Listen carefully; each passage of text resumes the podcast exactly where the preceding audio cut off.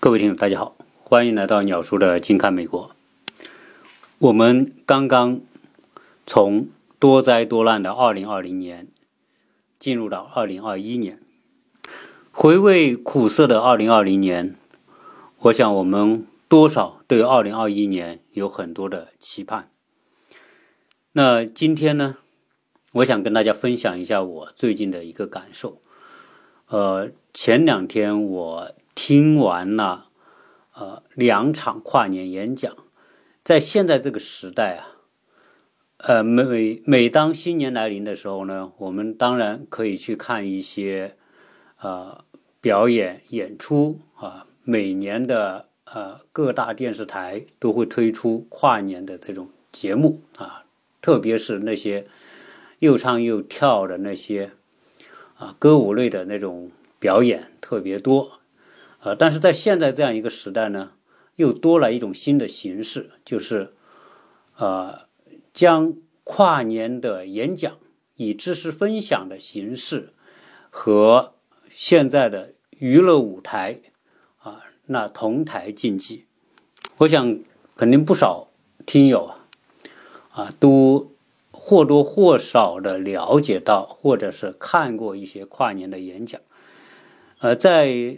当今的国内呢，跨年演讲，呃，可能知名度比较高的有几个吧。其中一个呢是吴晓波，他是财经类的，呃，主持人啊，也叫财经作家啊。他他有一个吴晓波频道啊，专门啊分享在财经领域里面的一些他个人的一些分析研究啊。可能我看也他也做很多的企业的顾问。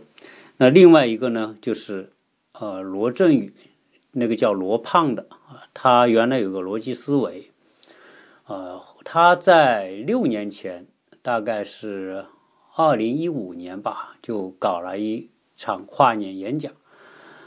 呃，当然，由于逻辑思维，它是主要是以卖书为主啊，顺便呢就分享一些他对一些书的一些读后感。啊，实际上他以分享读后感的形式来卖书，呃，做的不错。他原来的逻辑思维大概有好几百万的这种粉丝，和后来呢就独立出来搞了一个得到 APP，啊，他是做一个自己的封闭的一个闭环系统。呃，之所以有这样一些跨年的演讲啊，作为。这些知识付费的平台吧，这些大咖哈，那来分享这些一年来的收获。呃，节目做的很不错啊。实际上，呃，逻辑思维每年的跨年演讲啊，罗胖的呢，我都会听一下啊。今年的，也就是从二零二一年开出的这个跨年演讲，我也认真的听了一下。吴晓波的我也听了一下。那这两位的跨年演讲啊，我不知道我们听友呃有多少听过的啊，我想大家可以啊拿这个话题来来做一些探讨。听完之后的感受呢啊，我总的感觉来说啊，第一，他们是把一个知识类的节目作为娱乐节目来办，甚至有点像这种知识春晚的感觉吧。呃，但是听完他们俩的跨年演讲之后，我。同时有个感觉，就是说，作为知识付费的这样一个平台或者这样一个公司经营起来真的不容易。因为什么？因为每年都听你一个人讲，大家每年都是抱着某一种美好的期待，希望从你这里可以得到很多的启发、很多的新东西，或者是你高屋建瓴的那种对。过去的分析和对未来的判断，啊，大家都把你把这些人当高人嘛，那当然是认为他们分享出来的东西很值得听，啊，那我听了罗胖的六年的跨年演讲之后，我觉得这种活干起来真不容易，因为每一个听众他。的期望值都在每一年比一比一年都在上升，但是我们每个人如果要跟这个时代同步跨进。同步的提升是很难的，因为现在是一个知识爆炸的时代啊，所以在这样一个知识爆炸的时代，要通过贩卖知识来打造一个平台，来卖门票啊，真的是不容易。在这里呢，我想顺便插播一个我个人的广告。我也做这个平台啊，我做的是一个特别特别小的喜马拉雅的一个很小的自媒体，对吧？美国新生活，近看美国。所以很多听友呢，听完之后呢，给我留言，他说：“你不经说是美国新生活嘛？你们跟我谈美国的事情嘛？那你除了谈美国事情，你还给我们谈很多个人对很多问题的看法啊？那他就觉得你是不是偏题了？”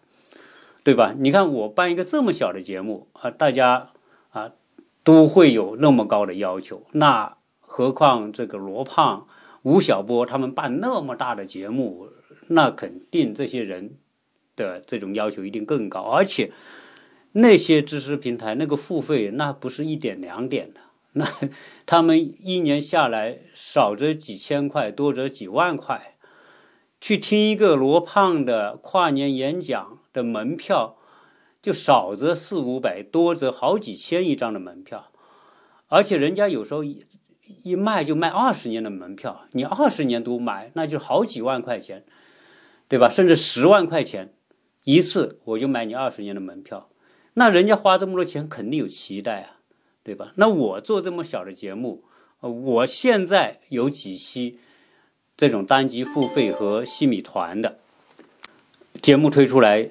大家都有好大的意见，呃，真正啊订节目的就是付费收我付费节目的听众并不多啊，我非常清楚，因为这个后台有数据，大家习惯于说，哎，鸟叔的节目嘛，啊，免费听听就好了，你怎么还收费呢？所以很多人在留言里面，你还怎么收费，对吧？一收费也不听了啊，然后呢也不关注了，那可见什么？可见说。啊，想通过知识去收点费是多么艰难啊！要卖知识是很难，在中国这个环境当中啊，啊，我觉得这也是一个问题啊。这问题是什么？就说中国这个环境，大家习惯于免费的东西，呃，过去呢很多东西都是免费的，现在有很多是不免费的，呃，当然这个和什么呢？和知名度有关。如果是大咖、知名度很高的那些人，呃，收费大家觉得值。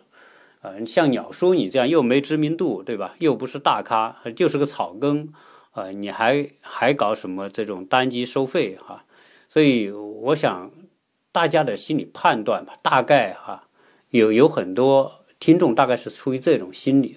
当然我也很理解，我我一点都不怪大家，因为什么？因为呃你你要把你自己的东西拿出来标价去卖，你一定要经得起别人给你的称。这种这种，呃，称和量啊，对吧？呃，要看看你几斤几两啊，啊，所以出现这种情况，我觉得不奇怪。那我现在呢，啊，除了这个做近看美国的节目之外呢，啊，由于我个人啊，结合教育的话题也谈了很多，啊，其中有一些呢是美术的话题，呃，就是绘画教育的话题。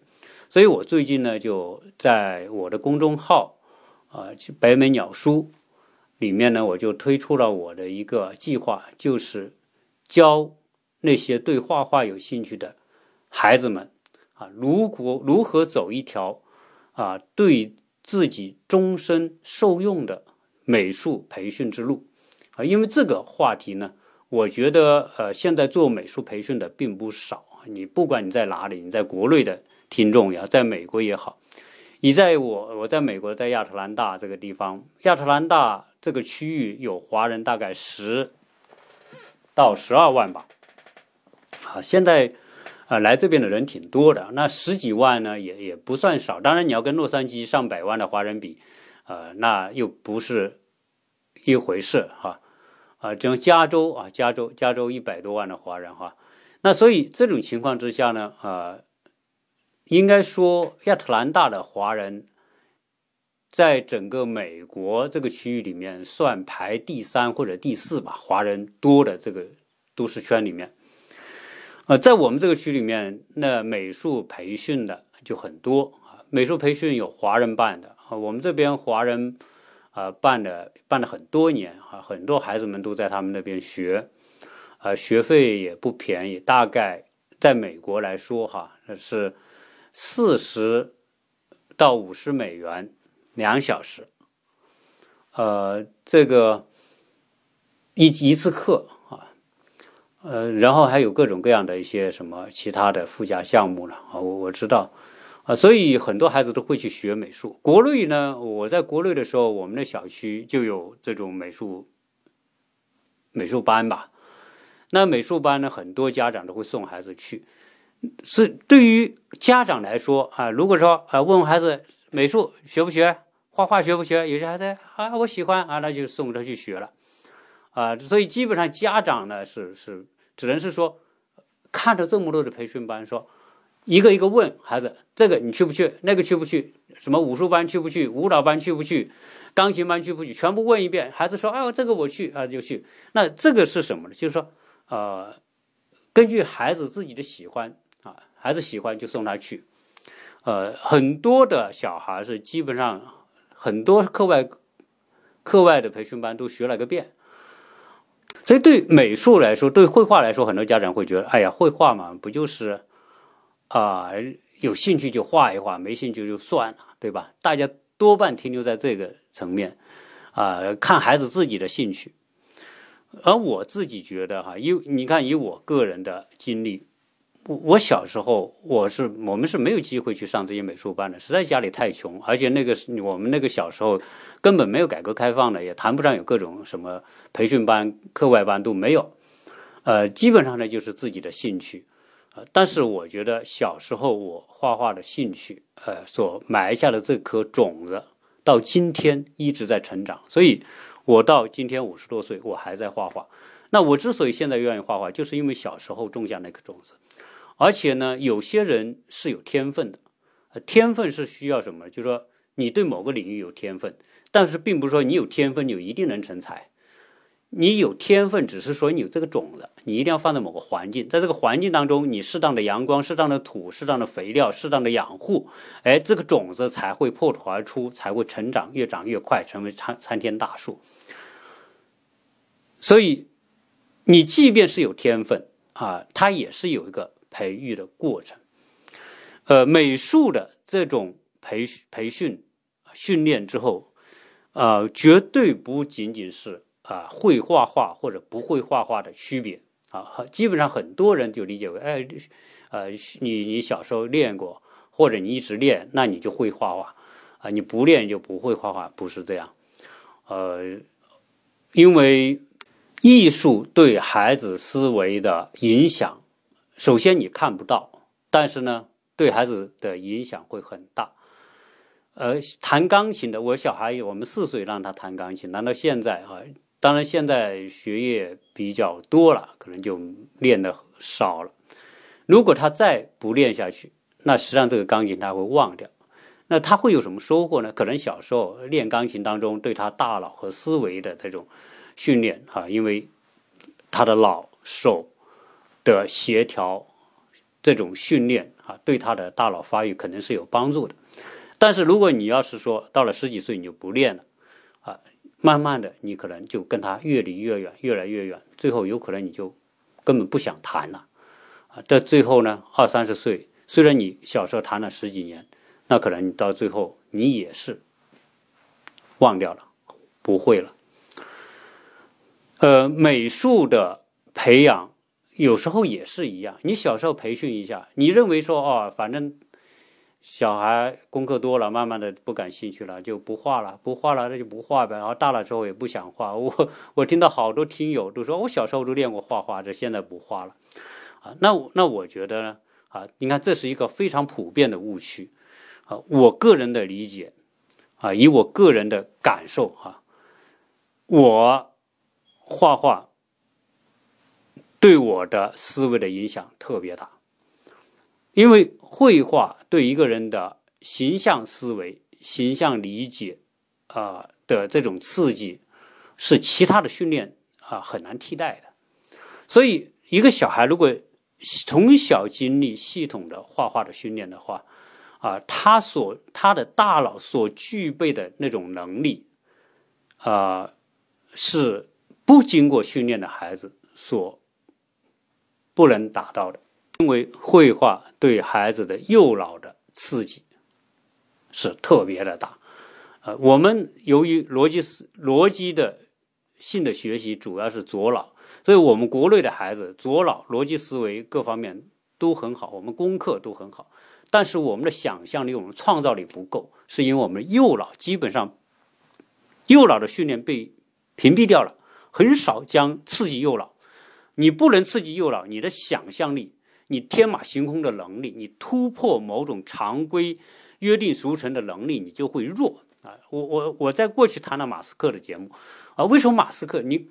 你看马斯克的传记，看他小时候的经历就知道，知道他是非常广泛的爱好，而且呢，啊，父母他的外公对他的影响特别大，所以他的阅读也好，他小时候所干的那些事情也好，对他的思维会产生长远的影响。而绘画啊，我觉得是一个对右脑开发特别重要的东西，啊，所以呃。我现在要办的这些班啊，我现在在美国会会办这些班，在国内也办。因为现在大家都是什么，都不是面对面的授课了，基本上都是通过网上的。现在通过 Zoom，通过这种在线的这个，当然也是实时在线的哈，这种上课的方式啊，就可以跟更多的小孩进行沟通和交流。呃，我觉得我的。呃，绘画班的教的方法和市面上都完全不一样。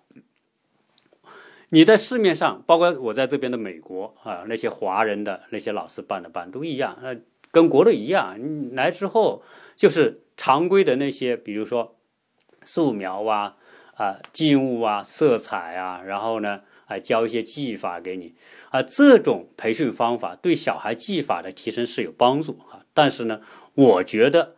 这些东西只是绘画的皮毛和边缘的技巧而已。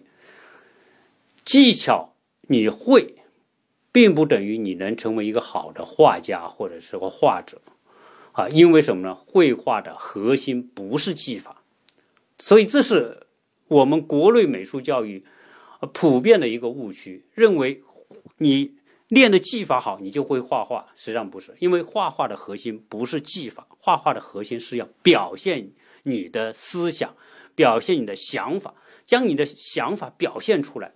而你的想法呢，是要什么呢？你要有创造性的想法。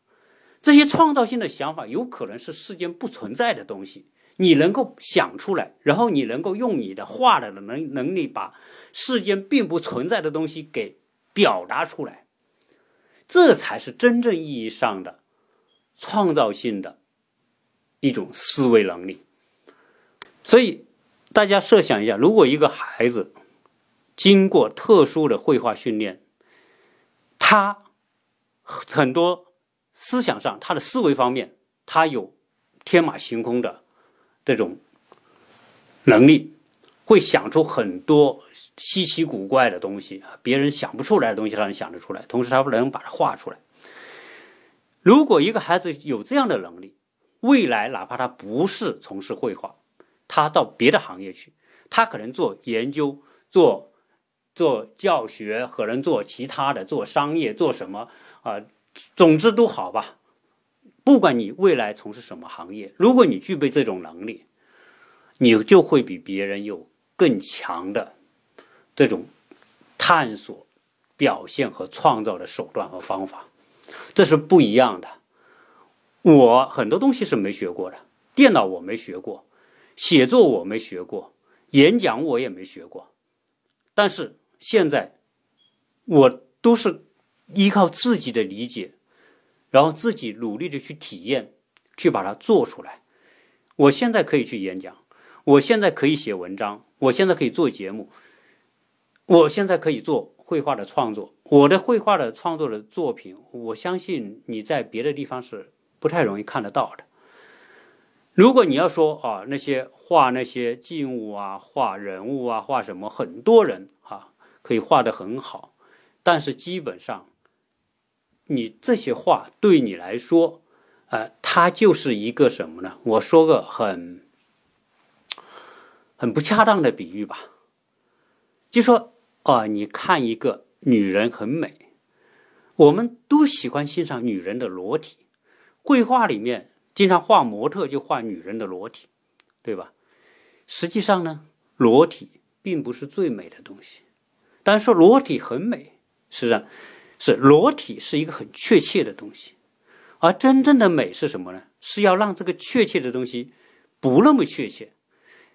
一个女人，一个裸体的女人和一个披着一件纱的薄薄纱的裸体女人，如果放在一起比，那你去设想哪一个？会让你更有想象，更有某一种不叫欲望啊，更有某一种想要探究这个这个人体的那种冲动。因为裸体就是个确定的东西，而一个披了纱的裸体就变得不确定，不确定就让你觉得到底这个纱后面的那个确定的东西是是什么。所以我们现在画这些画。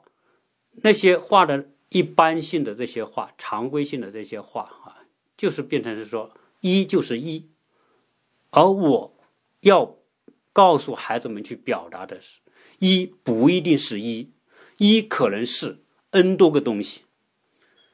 如果要将一变成 n 多个东西，有 n 多种可能性，这种对思维的要求，以及用。绘画的手段将你的思维表达出来，这种难度啊，是不是一般的？但是呢，如果一这种难度是对于那些没有经过训练的人，一定是很难的。所以，我我现在有很多人说，我们听友哈，你在我的朋友圈里面可以看到我的画，在喜马拉雅的圈子里面，你也能看到我的画。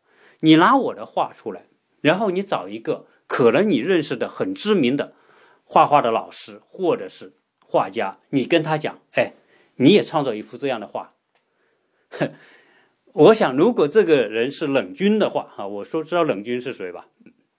冷军是那个画肖像可以画的跟照片一样的，画油油画肖像画的跟照片一样的那个那个武汉美术学院的那个教授院长，呃，美术学院的院长吧，武汉画院的。那那那是个牛人呢，他的技法一定是特别。你叫我画他那个画，我画不了。你说拿个照片叫我说，哎，鸟鸟叔，你你你把我这个照片画的跟照片一样，好不好？那我可以直接跟你拱手说，对不起，我做不到，因为我不是 这个路的，走这条路的人。那你拿我的话，你叫冷军说，跟冷军说，哎，大师，你跟我画一次这样的画，我像他也都摸。摸后脑勺摸老半天，他也不能画出来。为什么？因为这个画画呀，它是一个千变万化的东西。每个人不是一个全能的，每个人的绘画的习惯、思维都不一样。所以，画画的底层最重要的东西是思维。一个有思维的画画家，可以创造出特别改变时代的。创新性的东西，你比如说毕加索也好，你说达利也好，或者你看到了当代很多画家的画也好，他内在思想极为丰富。那你有丰富的思想，然后画画只是表达思想的一种手段而已。所以画画本身来说，并不是一个高大上的东西。画画就和你会说英语，你会用电脑，你会。骑自行车或者是你会弹钢琴是是一个一个道理，但是你会弹钢琴，你不一定成为能成为莫扎特。就你的小孩去学过画画，不一定可以成为梵高和毕加索，是一个道理。因为那些大师，可能他是不是有意走那条路，然后变成。永垂青史的画家，但总之是他走了一条跟别人不一样的路，对吧？那我呢？不是说啊，鸟叔哪个小孩跟我画就能成为大师，我也不敢保证。但是我可以跟大家保证是什么？就是说，哪个孩子跟鸟叔学画画，他一定和外面的那些什么素描班、色彩班、肖像班什么班那些所学的东西不一样。而且，我教他们的东西有可能影响他们的一生，因为我教的这些东西是可以用在不同的领域的。哎，我我为什么说我没有学过写作，我没有学过演讲，我没有学过啊很多东西，但是我都可以做得到，和我会画画有很大的关系。我今天的画，你要看我的画，我的画就是一篇没有标准答案的议论文，可能里面涵盖很多的东西，需要你去慢慢的体会。所以我的画。你可以看 n 多遍，而且你看 n 多遍之后的感受都可能不一样，给你内在的这种反馈啊和对我画的这种理解看法，你可能每次看都不一样，所以更不用说不同的人看一定有不同的感受，不同的答案。说明什么？说明我的画是有活力的，我的话会。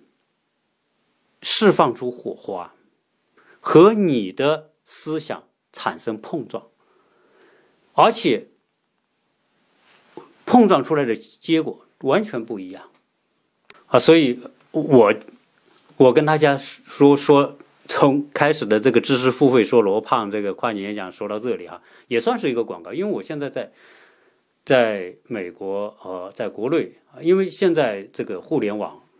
没有边界，有有有澳洲的那些听友也跟我联系，加拿大的都有啊，说哎，我想让小孩来学。首先是他觉得，你要说你这个教画的方法实在太与众不同了啊，市面上没有第二个人像你这么去教画的啊，而且是从思维的角度啊，就是绘画和思维的结合。我我，所以他们觉得哎。哪怕我的小孩未来不做一个画家，就这种思维训练啊，因为我一直想开一个立体思维的一个训练课程啊，但是呢，我觉得那种课程呢，就不如画画，我把立体思维和画画结合起来，所以我现在就没有想呃，就就暂时停掉了，说要去。纯单纯办一个立体思维课的想法，而我是先从绘画立体，从我的开放性的绘画思思维绘画表现，将画绘画和思维的培训结合起来。我觉得这个对孩子可能更有帮助啊，因为画画，我我的如果跟我学画画，第一不枯燥。我的画绝对不是说坐到那里摁在那里两小时画素描，啊，那那小孩，那你要他摁他两小时画素描，那实在是枯燥无味。我要他们画画，就一定有很多的东西碰撞，而且我会让他每一堂课都有成果。你只有每一堂课都有成果，小孩才觉得有有乐趣、有意思。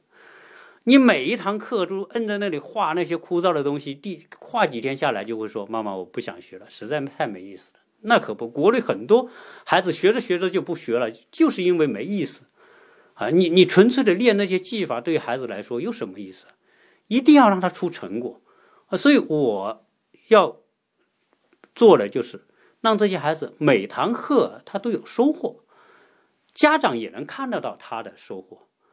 实际上，对于孩子来说，他有很多东西是上天给的。只是说我们没有打开它而已，而我要做的是尽可能的打开它，用最简单而又能够吸引他们这种关注的方式来打开，要让他们动手，让他们有成果。啊，当然具体呢，这个我我我只能先说到这里，只是到了开课的时候，呃，大家就会知道啊，我如何让他会有成果，而且我。我知道国内不是有很多的考美国的艺术院校的那些学生，现在国内的这些培训机构有有日常的美术课的培训，还有专门做这个作品集的这种培训和辅导。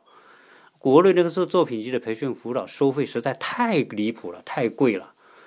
呃，是如果实际上哈，我们家长，如果你看看完我的那些作品，如果你的小孩能顺着这种思维方式、这种思路和这种表达去做一些作品出来。你拿着这些作品投到美国的任何一所艺术院校，我相信老师一定给你极高的分数。为什么？如果你平时给他一个什么素描，给他什么色彩，那给那些静物，说实在，对老师来说，哦，你可能技法很好，你训练了很多，仅此而已。那不叫成果，那叫技法上，你你你有某掌握了某种技法。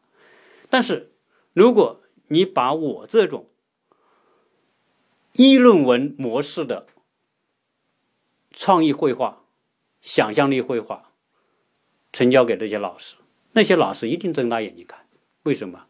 他们会我知道美国人就喜欢看那种你独一无二的东西。像我的每一幅画绝对是独一无二的。如果你的小孩跟我学，也最后也能够创造出这些独一无二的画。我可以跟你保证，美术美国的美术院校要你交十五幅到二十幅作品，你只要其中有几幅，有那么五六幅是真的是独一无二的，可以激发招生官这些老师的这种兴奋点的那种画作品出来。实际上，考美国的这个艺术院校哪那么难，哪用着那么多钱？国内有些机构从。绘画课的培训，到作品集的培训，到什么写文书啊等等这一系列，真的要要你几十万的。我我想想，有的做作品集甚至敢收人家十几万，我觉得真的是敢收啊。当然，这也和国内很多人有钱有关系，就是家庭有钱，你要我这么多钱，对吧？你又能保证我进美国的什么什么这个。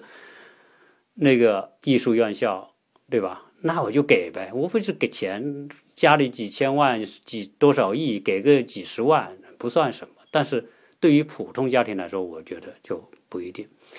我在这边去报考萨凡纳萨凡纳设计艺术院校，在美国大概这个排前五名的吧，有些专业哈排前五名，在香港也有，在在法国也有学校，香港也有学校。亚特兰大有，在萨凡纳那个城市也有。我去报告他们的硕士学位的这个研究生，他有研究生招生嘛？我就是这些作品，我这作品一交出去，他们看完之后觉得觉得不可思议，所以很快就给我录取通知书。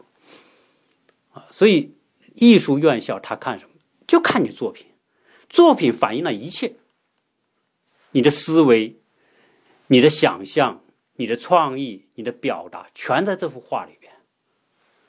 我鸟叔最最会的就是这个啊，所以，我甚至我说我也我的这个培训班里面，如果你国内要报美国的艺术院校，哪怕在美国的，如果我要知道你小孩做这些作品集，我绝对是 高水平的。这个这个是我是非常的自信。啊，因为我的绘画特别以美国的这些创新思维、创意表达和想象力是完全合拍的。好，这个关于画画这个呢，呃，我插进来讲了很多啊。那关于这个我们讲的这个跨年演讲啊，呃，我们继续来聊聊这个跨年演讲的一些感受。大家也要了解我这个呃绘画叫创意绘画班的这些内容。就登录，呃，微信公众号“白眉鸟书”，你搜“白眉鸟书”，啊，我就会把一些我的绘画班的一些计划呀、一些东西，啊，在公众号文章里面发出来，啊，也有联系方式啊等等一系列内容吧，大家就可以在里面看得到。然后你加我加我们的微信，会有专人跟你们对接啊，来参与这些课程。呃，在在美国。有很多的培训机构，随便一节课，两小时，九十块、九十美元、一百美元收费，非常的昂贵啊！我觉得，我我觉得我不需要那样哈，所以大家看看我那些呃招生的一些内容吧。在二零二一年的罗胖的跨年演讲，他的主题叫“长大以后”哈，在他的主整个跨年就叫“时间的朋友”啊，他预计做二十年的跨年演讲。呃，然后今年的主题叫“长大以后”。首首先，我觉得这个罗胖这种做二十年的规划，这个事情就特别的大的啊，因为知识付费，我就锁定你二十年。那大家知道，他一场的这个收入还是很高的。我我看了有人，但具体数字是呃来源是怎么样，我不不知道他的这个数据来源哈。他讲。现在门票呢，一场演讲，他都是在大型的这种体育场，可能有两三万人大概门票呢，平均一千块，有四五百的，有一千多的，有两千多的，三四千的都有。平均一千多块，几好几万人，所以他一场演讲会的门票大概就可以收。好几千万，然后呢，还有各种赞助、广告。我记得今年呢，大概十一个广告品牌，每个广告品牌最少两百万，那这里又是两两千多万啊！所以他一场的这个收入下来啊，就是门票和广告的收入下来就好几千万，所以这是做的相当的成功。但是我为什么说我很？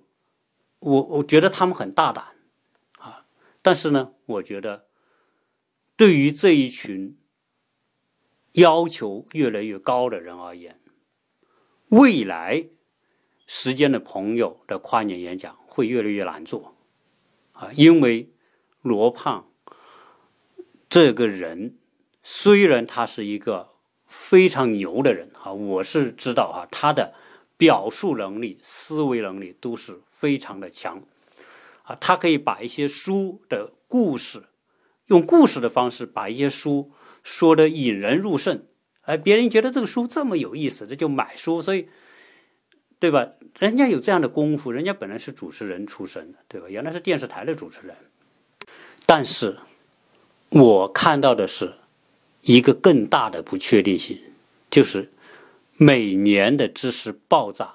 和每年出现的这些超乎寻常的热点，实在来得太快了。那整个社会结构都在快速的变化。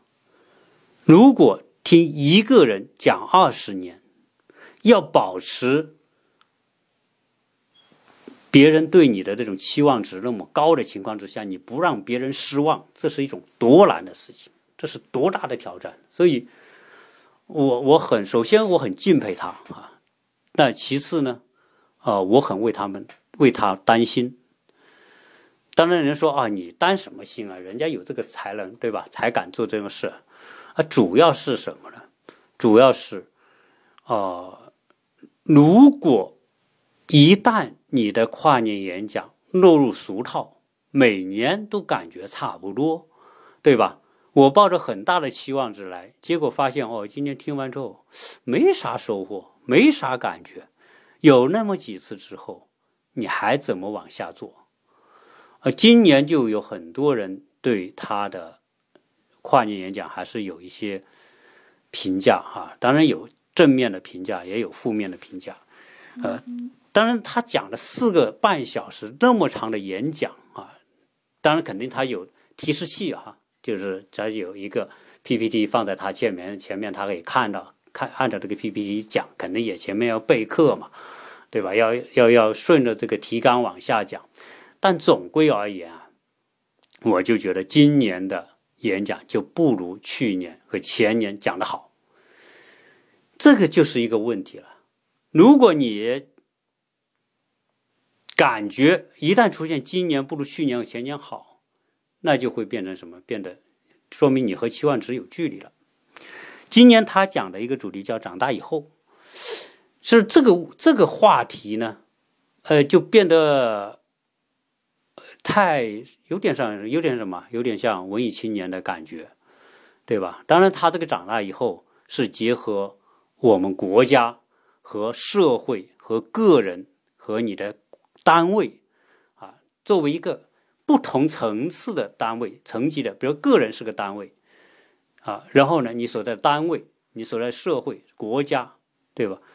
那今年呢？呃，二零二零年是是一个很特殊的年，因为新冠疫情出现之后，将整个世界发展的这种脉络都给打乱了。全原来应该是怎么怎么走，对吧？那谁知道你出个疫情，出个疫情之后呢，就整个东西都打乱了。所以我发现他他的这个演讲在前面的半就就就没有除了讲这些。应对疫情的这个，我们所做的一些事情，出了一些什么样的人，有多少让人感动的等等这些东西之外，这些东西，我觉得注定你就很难打动人，对吧？因为疫情从去年年初到现在已经一年了，对这个话题大家已经盲目了。你在这个话题里面拿出点东西来讲，大家会有什么样的这个这个？很大的，好像是醍醐灌顶的感觉，或者有什么很大的启发？没有啊，你只是把一个大家都已经知道的事情拿出来再讲一遍而已啊。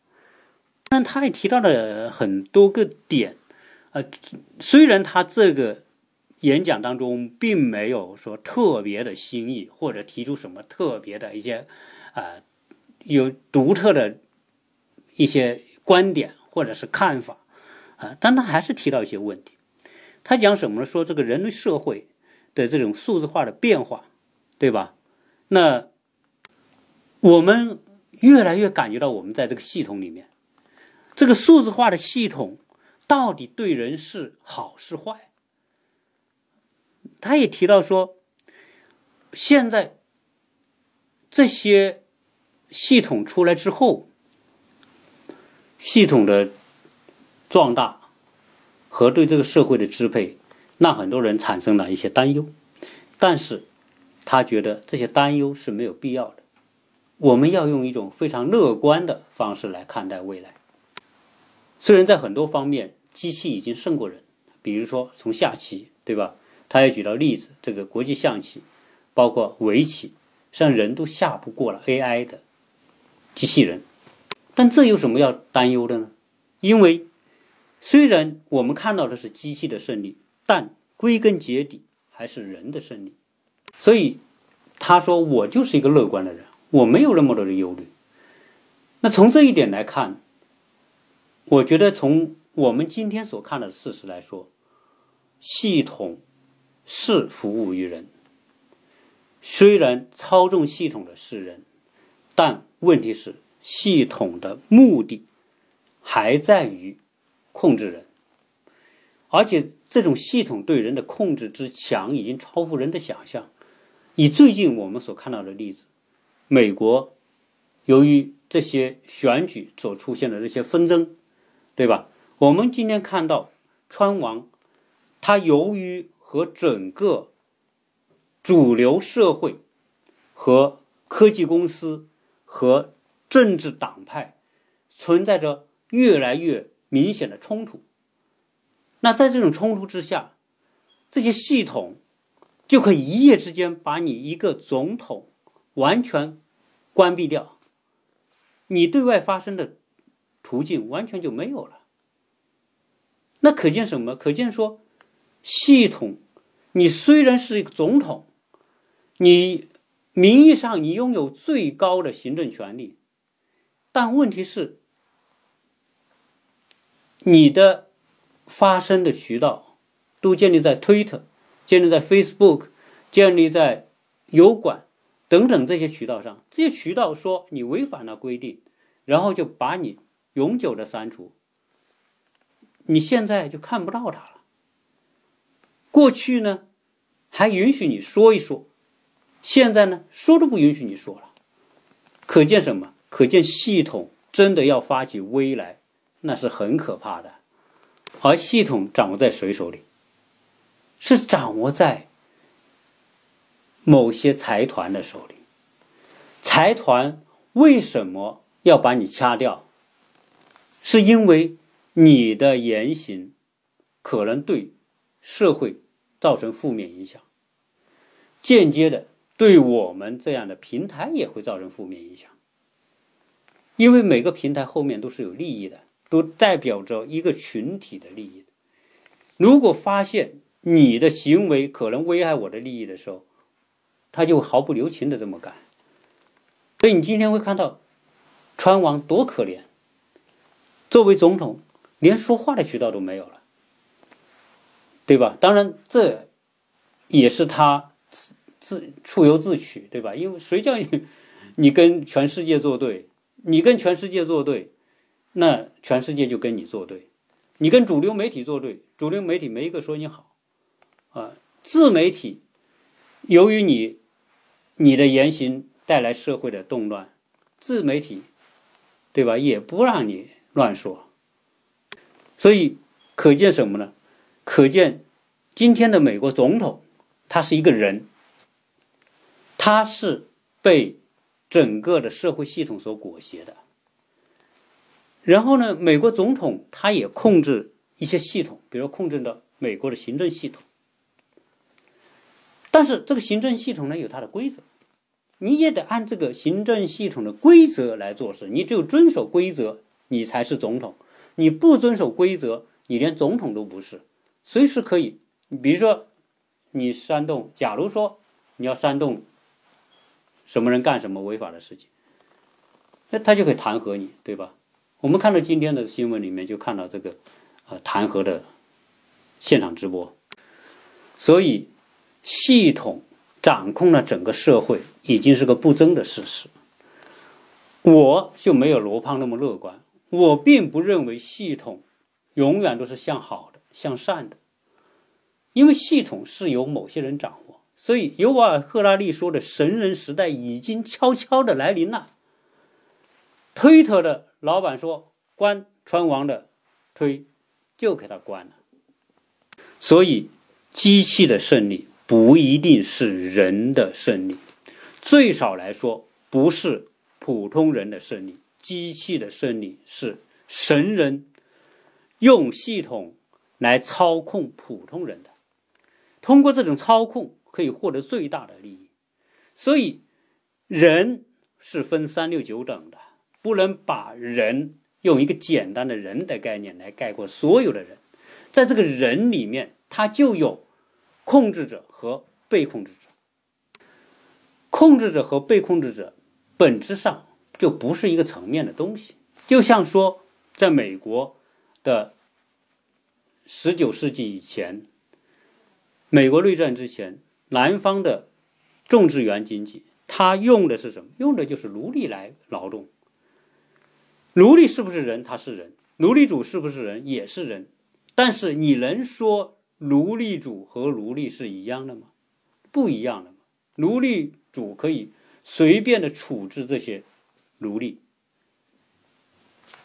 我可以把你当工具看待，我可以把你当牲口看待。今天你要看到这个系统，这些掌控着系统的这些人，不管这些掌控者是什么人，对吧？是公司也好，是财团也好，是一些核心利益集团也好，或者叫政府也好，这些人可是可以决定很多人的命运。我们这些听众，绝大部分是普通人嘛。都是属于被掌控的那个范围的。你说对，这个系统出来一定给你一些好处。因为我们现在用这些系统很方便。我虽然有时候并不认可，但是我也在享受这种便利，对吧？用手机、用互联网来解决很多的问题，它确实给我们带来很多便利。但是给你带来便利，并不等于你就不能够去反思这个系统。也会给你带来看不见的威胁。这些系统带来的好处都是摆在面上让你看到的，让你用，让你感受，让你爽，让你快乐。而这些系统对你的威胁，它是隐藏起来的。啊，这一次美国看到的风推事件，对吧？就是这个这样一个概念。你不到这个时刻，你还不知道我可以封你推呢，你还认为说你可以随便讲呢，对吧？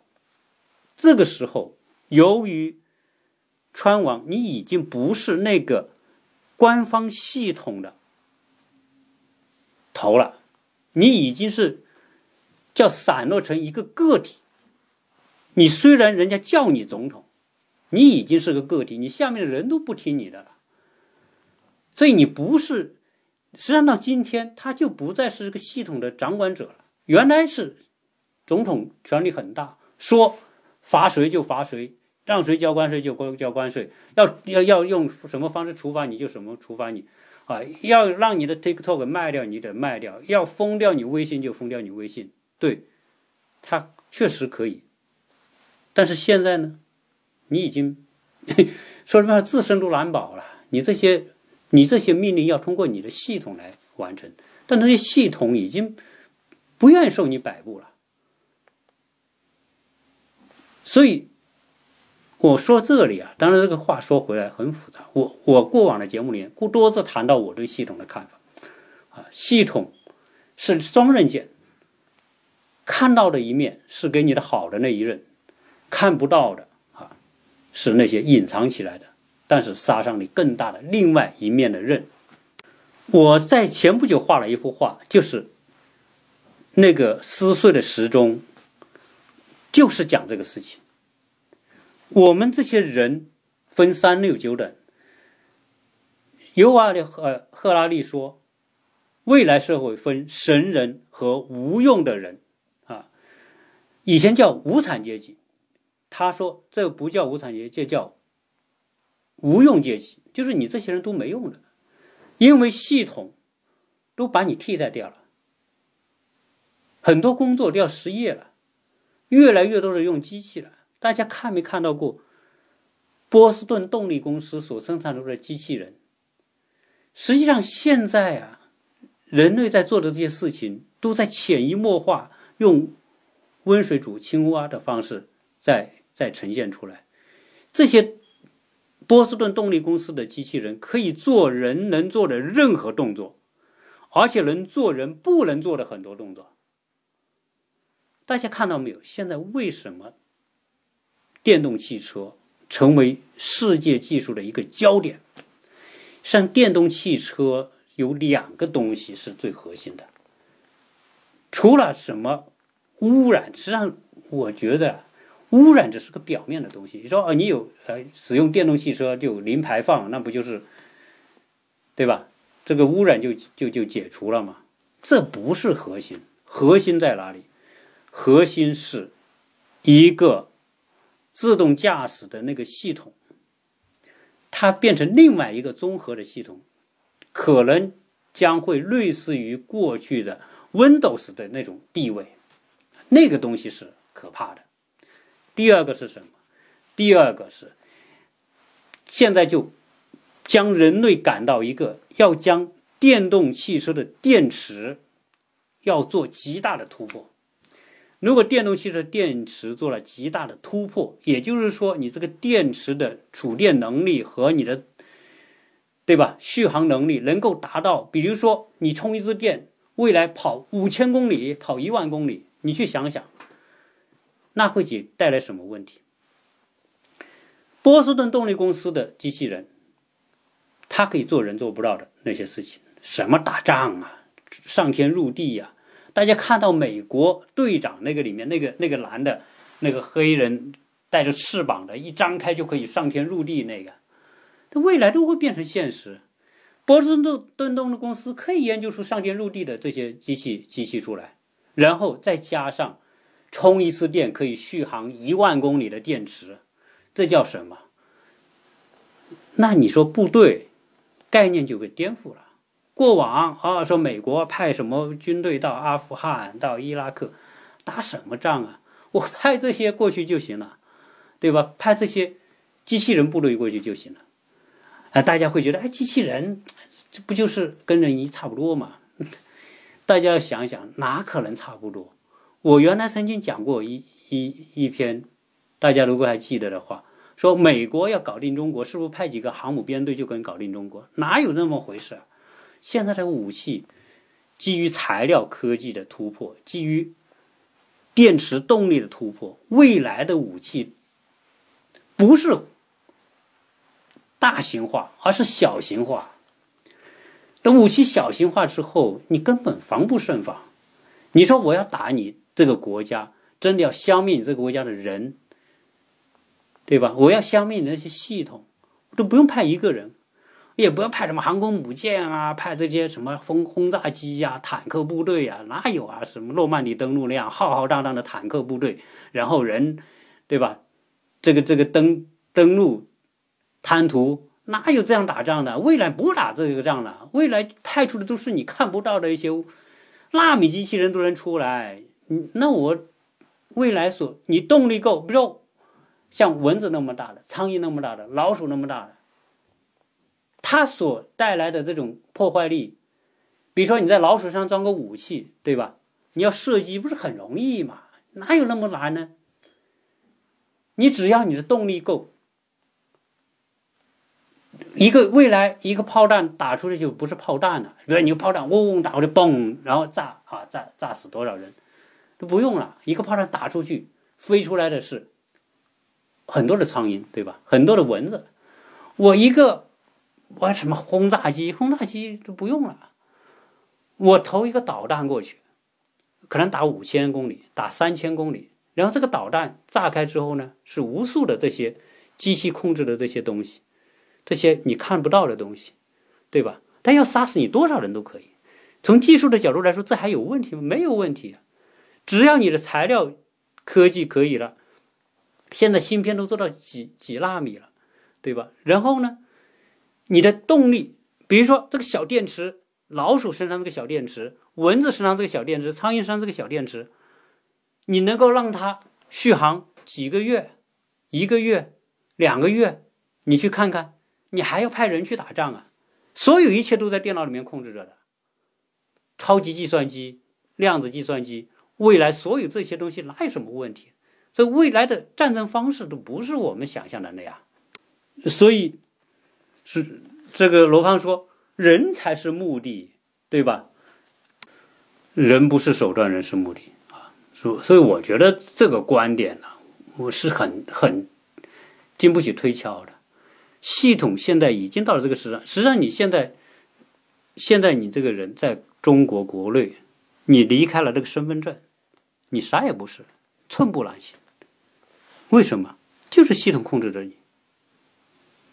所以现在这个时候，要要通过这个系统要控制人。你现在所有的交通工具，什么售票系统，全都在以前呢。在这系统建立之前，还有个走个后门，拉个关系，说：“哎呦，认识谁谁谁局长啊，什么，对吧？呃，国内还有以前人办那个户口啊，办个户口，对吧？派出所就可以。现在你去试试看，你你 你没有合法的途径，你去，可能你本事大也能行，但是多半来说，我看很多东西已经不行了，因为系统各级设定某种权限，但是终归总个后台。”是系统在控制，呃，罗胖还讲了一个东西，我也很给我很多启发，叫易容器啊，就是说这个他现在要办这个叫什么叫启发俱乐部啊，在线下开这些启发俱乐部，然后呢要做一个学习的钉子户啊，然后呢很多东西呢又从线上开始搞到线下，是，你这不就是从？过去都是从地上到云端，现在你你你反着来哦，我从云端到地上地下，这不叫什么创新，这不叫什么创意，这也不再会成为主流。所以，什么启发俱乐部这些东西，呃，然后说这个搞一个存钱罐，叫意义存钱罐，啊，然后你越来让一件事情越来变变得越有意义，啊，实际上。在系统的时代，意义已不再是个人的意义。我在美国上学的时候，我们专门研究写相关的这个课题，就是讲到底未来的人还是是不是传统意义上的人，以我现在得出的结论，我相信很很多有识之士都有同样的看法。现在我们已经不是我们了啊！这个话说起来，但你觉得矛盾吗？怎么我们不是我们？你去想想看，在七八十年代，我们每个人都是我们。为什么？因为那个时代，外界对你的影响程度是低的。了不起，你能听个广播，看个人民日报，看个什么经济日报，是吧？后来才有电视，到两千年之后才有互联网。在有互联网之前，我们的意识、知识来自于哪里？都来自于书本。后来是报纸、电台、电视台。你你的意识，你以为是你？你的意识是要有基础的，你首先你要有一个基知识的结构基础，你的思维方式、社会认知水平高低、专业等等，都是有一个背景做基础的。我们那个时候形成的知识背景是基于我们的读的书、电视台、报纸、书本，但是那些东西可不是，呃。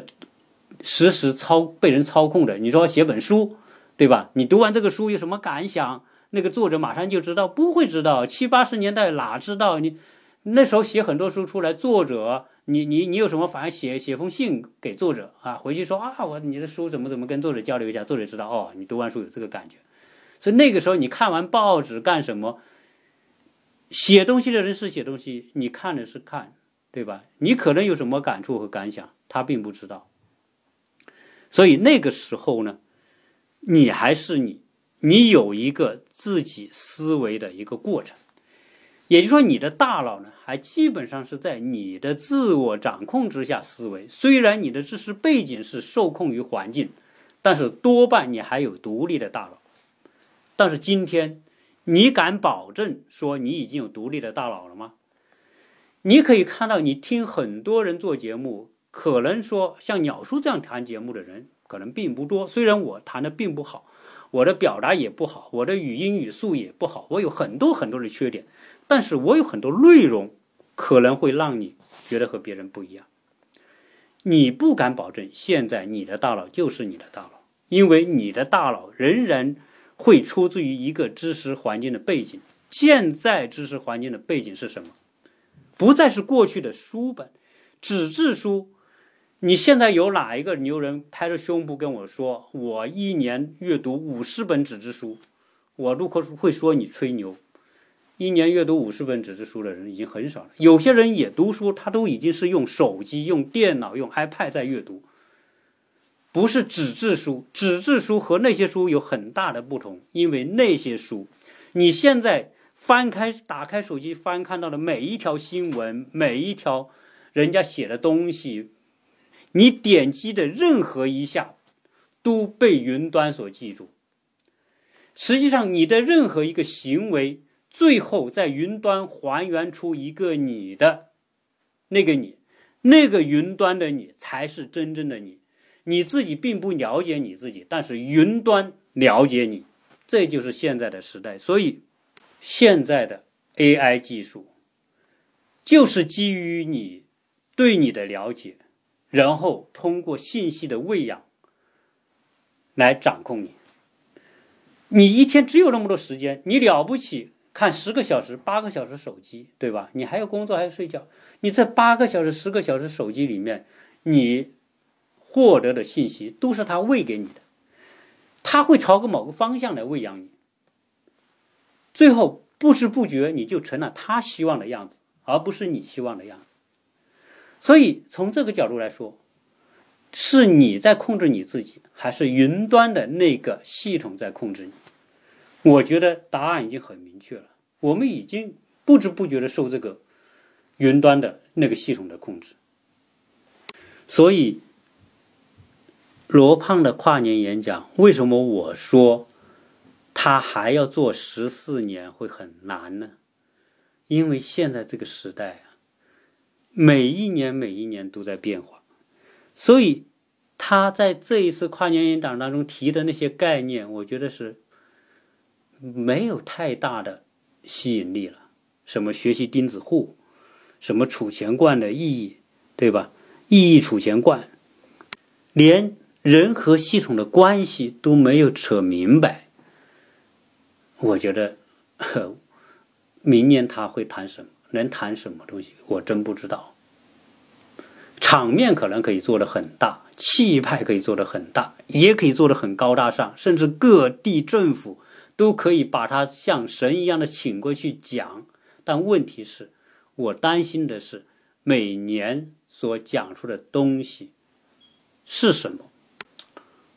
因为啊，我曾经讲过一期节目，叫“巨变和裂变”，未来就在当下，是一个巨变的时代，知识巨变。知识巨变叫什么？就是说，很多的新东西上面。新东西和新东西聚合在一起，产生更新的东西，这个速度之快，完全超出我们人能够想象的东西。你一个人怎么能够预计得到、想得清楚？现在新的这些知识点，这些新的技术的跟进和突破，马斯克所搞的那些脑机接口、量子计算机，这些爆炸，就这些东西在孕育一个什么？在孕育着一个未来的科技的起点，也就是说，宇宙大爆炸不是有一个起点爆炸而来的吗？现在就在酝酿那么一个起点。当那个起点一旦炸开之后，这个世界会产生的变化的速度完全超出人们的想象。当量子计算机、脑机接口等等这些呃 AI 技术。叫叫太空 WiFi 系统、互联网系统，所有这一些叠加在一起之后，可能炸开的是什么样的局面？不知道。所以现在你说学习钉子户、启发俱乐部什么呀？现在未来的很多东西，人和系统将走向结合。学习、储存知识、储存知识、学习的模式将发生革命性的变化。所所以，越来未来呢是越来越不确定。对于一个越来越不确定的未来，要用知识付费的方式，用这种跨年演讲的方式来把它讲清楚。怎么讲得清楚？世界越来越精彩。好。不管你多大咖的一个人，你要描绘出未来可能出现的五彩斑斓的东西，你是描绘不到的。所以总会让人觉得世界比你讲的更精彩。如果只要有几次这样，世界比你讲的更精彩，你就，哼 对吧？这个市场就就就没法持续。所以这是我担心的地方。所以我觉得这种跨年演讲，不管是罗胖也好。吴晓波也好，他可能就是一个短暂的几年，再过几年之后，可能再也没人去听这些跨年演讲了。人将不得不接受一个现实：你将处在系统里，你将是系统孕育出来的另外一种生物。你所谓的意义和价值，都是系统在帮你塑造的。你的价值观也是系统在帮你塑造和影响的。我们人越来越缺少独立性，那人不得不接受这个现实，因为整个社会已经被系统所控制。所以，关于这一次的跨年演讲的话题呢，啊，因为它很大，我只能拿出几个点来讲哈，所以。呃，有人说美国怎么没这种跨年演讲？他说美国真没这个跨年演讲。首先，美国人不像中国人，嗯，那么那么，不是说不像中国人爱学习，美国人也爱学习，中国人爱学习。中国人爱学习，是说要解决某一些问题，比如说我要解决经营的问题，我要解决个人成长的问题，啊，我处于压力当中，我在焦虑当中，所以中国的培训普遍是啊消费焦虑的另外一个表现形式。啊，表现出出你要去参加学习，实际上这底层是因为你焦虑，你担心竞争力不够，你担心被淘汰。而美国，由于美国社会相对稳定。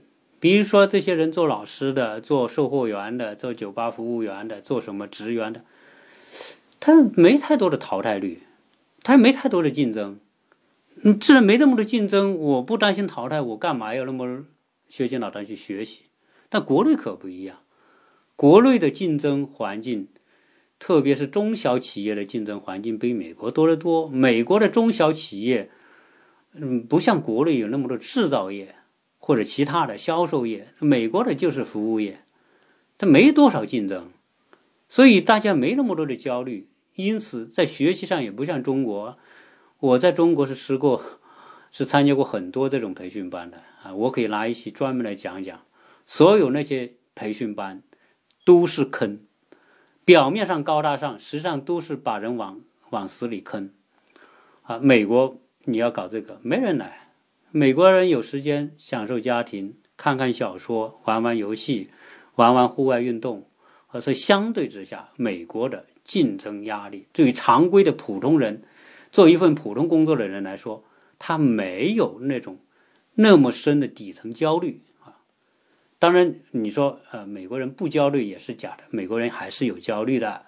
美国人也要育小孩，也要买房、供楼，这个怕失业。所以美国人不是说我我的能力不够，美国人就怕就怕像这个疫情一来，哗叽一下全关门，叫失业。他失业不是因为他能力不行失业，是因为疫情来了，不让人与人接触，要关闭很多商业才失业。中国呢？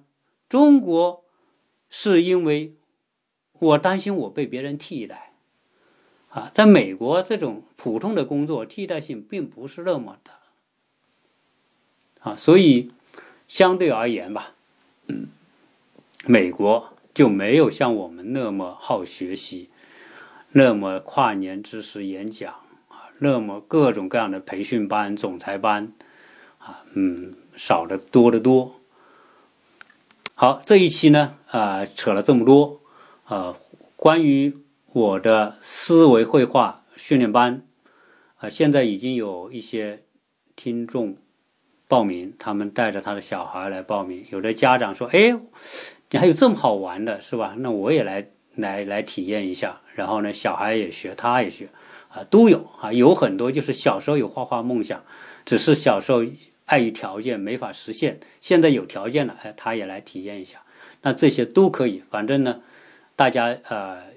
尽快的报名，我是计划看看在二月份看能不能啊就开，因为只要有一定数量的人呢，我就会开这个班。所以啊，报了名的听友啊，或者我们我们的听友，如果你知道有朋友啊，有家里的小孩想要学画画的啊，可以来了解一下我的这个思维绘画培训班啊，我我相信学完之后。孩子会有他的思维结构会有很大的不同，他未来在他的学习过程当中，绘画都可以成为他的一个非常显著的特点。我过去做很多工作，就是用画画去开拓的。我做方案，我做商业方案，我是画画的，我直接画出来，那老板一看，一看就很清楚。就是说，你能把一个东西用与众不同的方式呈现出来。这些老板同时是接到十个方案，只有你一个是用画画的方式表现出来的，而且言简意赅，对吧？形象生动，一下就看中你的东西了。你其他九个写的全是长篇大论的那些 PPT 什么的，看都看死他。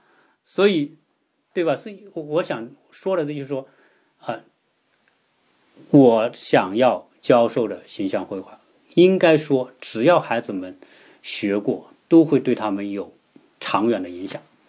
好，呃，有听友在还在问我的微信号，我的微信号啊，幺八六零七三幺八二零零，也可以输入何杰世家的拼音，或者你搜微信公众号“白眉鸟书”，啊，那上面全都有。